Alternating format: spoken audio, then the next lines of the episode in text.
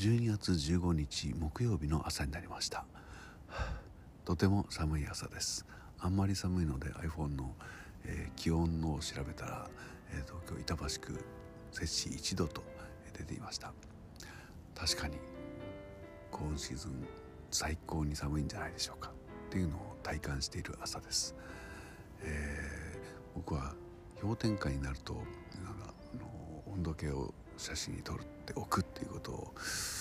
まあ、寒くなるといつもやってるんですけどこれが一体いつ頃なんだろうということを昨日一昨日ぐらいに ふと思い返して探していたら去年の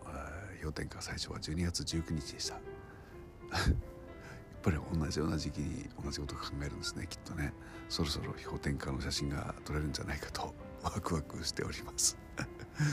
さあ痛いとこも一つもありませんし、えー、元気に今日の木曜日を、えー、過ごしたいと思います。皆さんも今日一日お元気で過ごせますように。